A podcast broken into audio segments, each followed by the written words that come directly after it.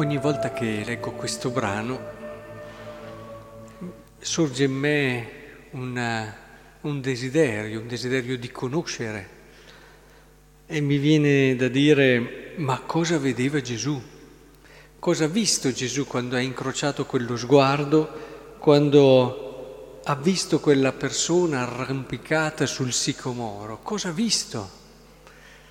Perché è tutto qui.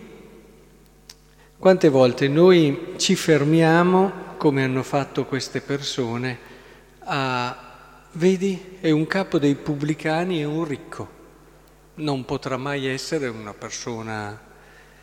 E chiudiamo lì, adesso senza essere capi dei pubblicani o ricchi, però sono tanti gli aspetti che eh, ci bloccano, ci fermano a dei pregiudizi, a dei modi di considerare, di vedere le altre persone che sono ben lontani dall'anima vera che esse possiedono, da quella bellezza che è nel loro cuore, di cui Zaccheo era non solo pieno, ricolmo. Gesù vede, Gesù coglie che tante persone come Zaccheo hanno semplicemente bisogno di un'opportunità.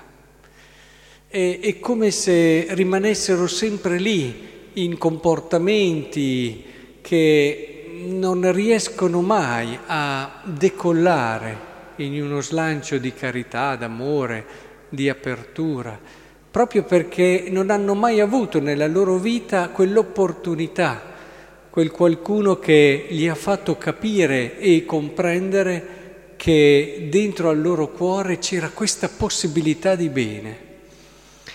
C'era, perché è evidente che non avrebbe fatto questo gesto, che è un gesto di una generosità grandissima, che quelli che lo hanno criticato neppure probabilmente se lo sognavano di farlo nella loro vita.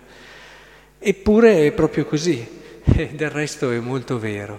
Tante volte noi giudichiamo, critichiamo, prendiamo pregiudizi su persone, ma se tornassimo un attimo a guardare quello che siamo noi, a volte è una difesa, perché noi certe cose non saremmo disposti a farle, e la critica e il giudizio sono sempre una difesa, un mettersi da parte. Persone che criticano molto, che giudicano molto, sono persone che alla fine avranno sempre il braccino corto, eh, come si dice in gergo popolare, nel senso che magari fanno anche delle opere buone eccetera, però ci sono degli aspetti nei quali fermano, nei quali non riescono ad aprire il loro cuore, e la giudizia, il giudizio diventa per forza di cose una difesa a questa loro chiusura.